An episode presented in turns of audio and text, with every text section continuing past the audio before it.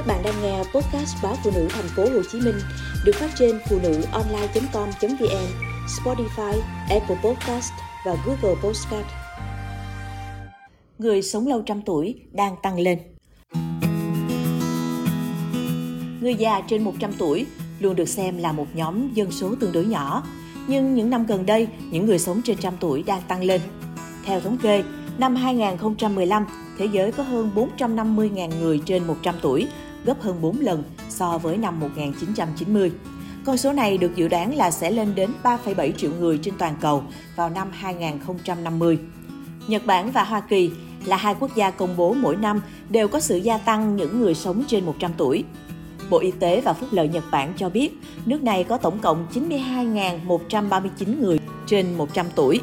Trong đó, có đến 81.598 người, tức 88,5% số người trên 100 tuổi là phụ nữ. Tại Mỹ, có hơn 97.000 người hiện đang trên 100 tuổi. Các chuyên gia về tuổi thọ đã nghiên cứu về những người sống trên 100 tuổi và cho biết việc duy trì các sở thích, công việc hàng ngày, gia đình và bạn bè mang lại lợi ích to lớn cho khả năng sống thọ của họ. Những khu vực trên thế giới được gọi là vùng xanh là nơi nhiều người sống lâu nhất Di truyền được xem là yếu tố quan trọng trong khả năng một người có thể đạt tới 100 tuổi. Các giáo sư y tế công cộng tại Đại học Illinois ở Chicago, Mỹ nói, bạn không thể sống lâu nếu không may mắn có được di truyền. Nhưng có rất nhiều yếu tố mà một người có thể áp dụng để kéo dài tuổi thọ và sức khỏe. Theo các nghiên cứu, điểm nổi bật nhất của những người sống trên 100 tuổi chính là ý thức mục đích trong từng công việc, lựa chọn của mình và tận hưởng cuộc sống nhà biên kịch người Mỹ Norma, 102 tuổi nói rằng niềm vui với những sở thích khác nhau đã giúp bà mở rộng tầm nhìn và có nhiều mối quan hệ cộng đồng hơn. Tôi thấy những người lớn tuổi khác không làm gì nhiều và không quan tâm nhiều đến bất cứ điều gì, trong khi tôi lại thích nhìn thấy những điều mới mẻ. Còn bà Iris, 110 tuổi, được xem là biểu tượng thời trang thì cho rằng niềm đam mê với công việc thiết kế và làm người mẫu đã giúp bà luôn nhanh nhẹn và khỏe mạnh Tôi luôn nói rằng việc đam mê với các dự án của mình, đặt cả trái tim và tâm hồn vào chúng đã giữ cho tôi luôn tươi trẻ. Bà cho biết công việc trong lĩnh vực thời trang đầu tiên của bà bắt đầu khi ở tuổi 84. Đối với tôi, tuổi tác chỉ là con số. Đó là lý do tại sao tôi không ngừng làm việc. Triết lý của tôi là sống trong hiện tại. Ngày hôm qua đã qua rồi. Bạn không biết liệu có ngày mai hay không. Vì vậy, bạn có thể tận hưởng ngày hôm nay.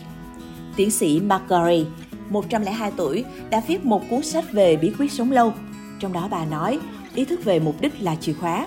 Theo bà, khi tìm ra được một sở thích, mục đích sống, người già sẽ tìm thấy cộng đồng của mình.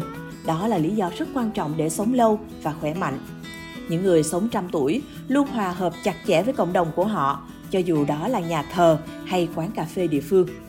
Ngoài ra, những người sống trên trăm tuổi khỏe mạnh thường ít để sự căng thẳng ảnh hưởng đến mình và ngủ nhiều giấc trong ngày căng thẳng mạng tính sẽ dần tạo ra sự hao mòn trên cơ thể.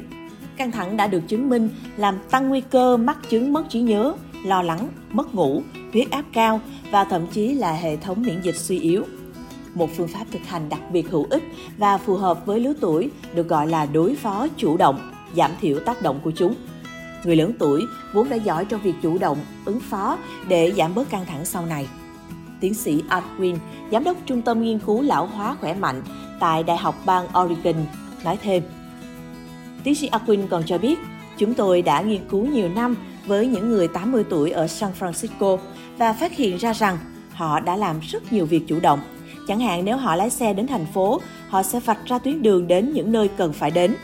Hoặc nếu chỉ định đi du lịch, họ đến sân bay trước một ngày để chắc chắn rằng họ biết nên làm gì, làm thế nào để không bị trễ chuyến bay.